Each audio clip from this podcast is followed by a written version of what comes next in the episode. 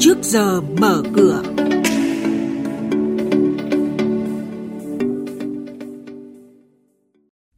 Thưa quý vị và các bạn, Việt Nam có mức nợ nước ngoài trong tầm kiểm soát. Các mã lớn lao dốc VN Index mất gần 30 điểm. Nhận định diễn biến giao dịch tại Sở Giao dịch Hàng hóa Việt Nam. Đây là những nội dung đáng chú ý có trong trước giờ mở cửa ngay sau đây. Thưa quý vị và các bạn, Việt Nam được các tổ chức quốc tế đánh giá là có mức nợ nước ngoài trong tầm kiểm soát và không nằm trong nhóm các nước có gánh nặng về nợ. Đại diện Bộ Tài chính nhận định chỉ tiêu trần nợ nước ngoài quốc gia so với GDP đến cuối năm 2020 được duy trì trong giới hạn an toàn, được Quốc hội phê chuẩn, đảm bảo an ninh tài chính quốc gia. Tuy nhiên, Việt Nam đã trở thành quốc gia thu nhập trung bình thấp. Các thành phần kinh tế đã có khả năng tiếp cận vay nước ngoài theo điều kiện thị trường. Trong bối cảnh này, các cơ quan quản lý cần tiếp tục nghiên cứu, cập nhật kiến thức, kinh nghiệm quốc tế để xây dựng chính sách, công cụ quản lý nợ nước ngoài cho phù hợp hơn trong tình hình mới. Thị trường khu công nghiệp, nhà xưởng, kho bãi cho thuê tiếp tục được xếp vào ngành có chỉ số lạc quan cao nhất năm 2021. Đại diện John Lang LaSalle Việt Nam, đơn vị tư vấn đầu tư bất động sản cho rằng giá thuê lẫn tỷ lệ lấp đầy tại các khu công nghiệp tiếp tục bứt phá mạnh trong những tháng tới. Đồng quan điểm, công ty cổ phần chứng khoán SSI dự báo giá thuê đất công nghiệp tại Việt Nam vẫn tiếp tục tăng trong năm nay. Theo đó, giá đất khu công nghiệp được kỳ vọng sẽ tăng trưởng từ 7 đến 8% tại khu vực phía Nam và từ 5 đến 6% tại khu vực phía Bắc. Quý thính giả đang nghe chuyên mục Trước giờ mở cửa phát sóng trên kênh Thời sự VV1 từ thứ 2 đến thứ 6 hàng tuần trong theo dòng Thời sự sáng. Diễn biến thị trường chứng khoán Biến động giá hàng hóa được giao dịch liên thông với thế giới trên Sở Giao dịch Hàng hóa Việt Nam. Nhận định phân tích sâu của các chuyên gia tài chính, cơ hội đầu tư được cập nhật nhanh trong Trước giờ mở cửa. Thưa quý vị và các bạn, công ty cổ phần tập đoàn Dabaco Việt Nam mã chứng khoán là DBC vừa công bố báo cáo tài chính hợp nhất quý 4 năm 2020. Theo đó, quý 4 năm 2020, Dabaco ghi nhận doanh thu đạt hơn 2.800 tỷ đồng.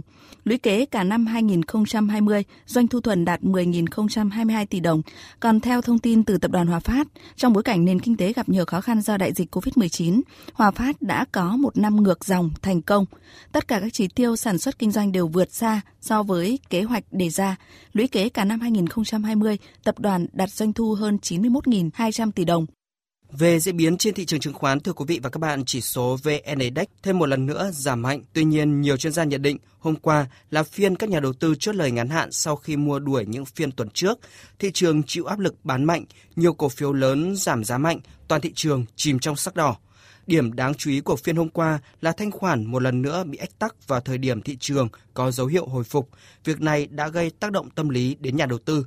Với diễn biến như vậy, phiên giao dịch hôm nay, VN Index bắt đầu từ 1.136,12 điểm, HNX Index khởi động từ 227,82 điểm. Tiếp theo là tin từ Sở Giao dịch Hàng hóa Việt Nam với các thông tin về diễn biến mới nhất trên thị trường hàng hóa thế giới. Mời quý vị và các bạn nghe những nhận định của bà Nguyễn Thị Thương, chuyên gia phân tích thị trường của Sở Giao dịch Hàng hóa Việt Nam.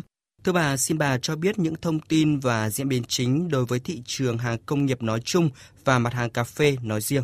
Thị trường công nghiệp thì vẫn tiếp tục diễn biến trái chiều trong phiên hôm qua. Giá một số mặt hàng như cà phê, đường, ca cao thì tăng nhẹ, trong khi giá bông và cao su thì chìm trong sắc đỏ. Chỉ số MXV Index công nghiệp đã giảm 0,24% với mức 1.539,7 điểm. Giá cà phê hôm thứ ba thì ổn định hơn khi đồng Rio Brazil mạnh lên sẽ không khuyến khích việc bán xuất khẩu của các nhà sản xuất cà phê.